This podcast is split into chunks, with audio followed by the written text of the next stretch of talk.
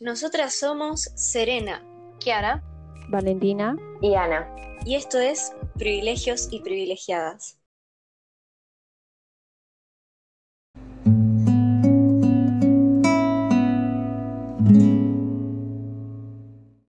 Tonto que nosotras seamos quienes vamos a hablar de semejante cosa como lo es la segregación racial, social y económica en nuestro país. Yo no la sufrí y mis compañeras tampoco, pero entonces, ¿por qué hablamos de esto?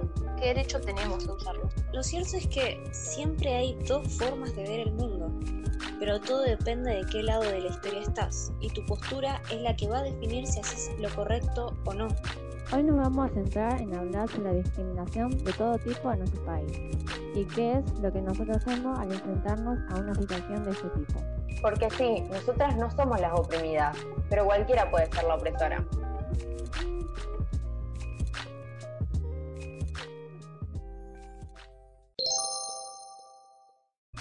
Opresión y discriminación.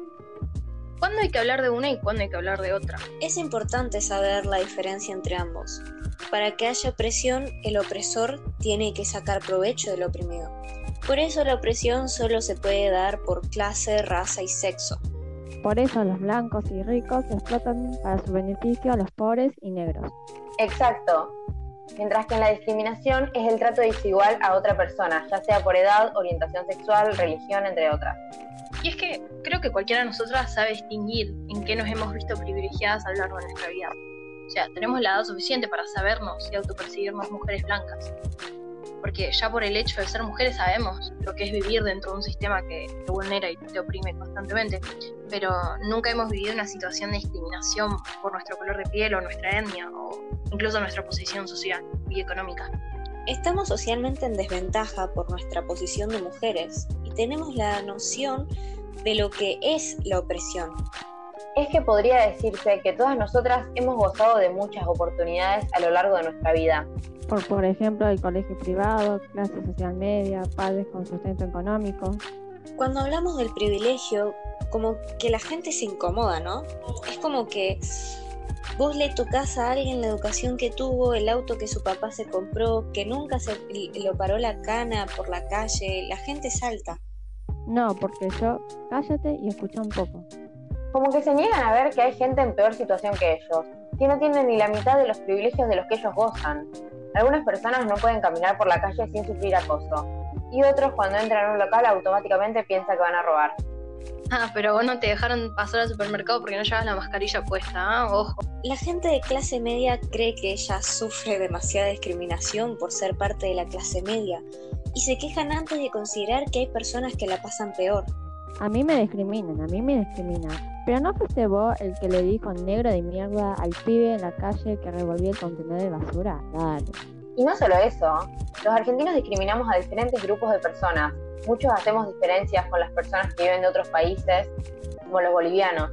Estoy segura que alguna vez alguno de nuestros oyentes ha escuchado que le digan bolita a un boliviano, o incluso lo han hecho y le han dicho bolito a un boliviano, diferenciándolo como si no fueran personas. Y como este ejemplo hay un millón. Y lo peor es que quienes lo hacen jamás, pero jamás admitirían que es un tipo de discriminación. Sí, incluso en mi propia familia escuché muchas veces ese tipo de cosas. El odio hacia los chilenos, paraguayos y bolivianos. Y ellos se justifican de maneras estúpidas porque claro, no hay justificación. Encima, los argentinos como que nos pusimos creativos para ponernos sus peyorativos para algo tan denigrante si somos creativos. Entonces, en nuestro país hay discriminación en todas partes, ya sea por su situación económica, su nacionalidad, su tono de piel. Y ni hablar de la discriminación hacia los pueblos originarios, que los invisibiliza tanto que ni siquiera el Estado es capaz de darles agua potable. Sí, viste, o sea, se los privan de sus derechos, de un derecho tan simple como tomar agua limpia, como si no quisieran ver que son humanos como nosotros. Y de los prejuicios ni hablemos.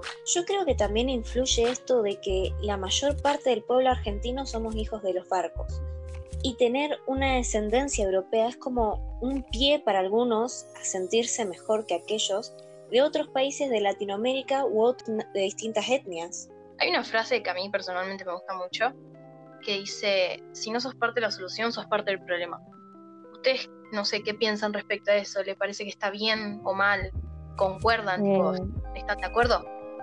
En mi opinión, frente a las situaciones donde se discrimina, se burla o incluso fomenta estas acciones, las personas que callan, escuchan y no hacen nada al respecto para marcarle error a la persona o directamente están de acuerdo de esto, no contribuyen en nada socialmente. Es algo verdaderamente triste que actualmente sigan pasando estos sucesos. Yo creo que aquellos que no aportan a una solución, pero que tampoco, pero que tampoco aportan al problema, o sea, que tampoco intentan mejorar, pero tampoco están empeorando la situación de cierta manera indirecta más que nada, son parte del problema.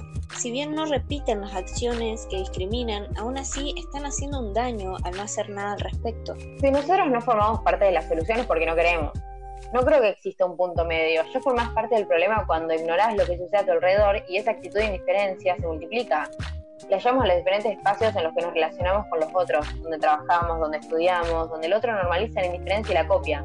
Yo creo que personalmente la gente se quiere considerar suiza, sin neutral, no quiere tomar una postura eh, y no se da cuenta de que la verdadera importancia de adoptar una de adoptar una posición dentro de un conflicto real que nos intercede en la cotidianidad y que implica además algo tan fuerte como lo es la discriminación.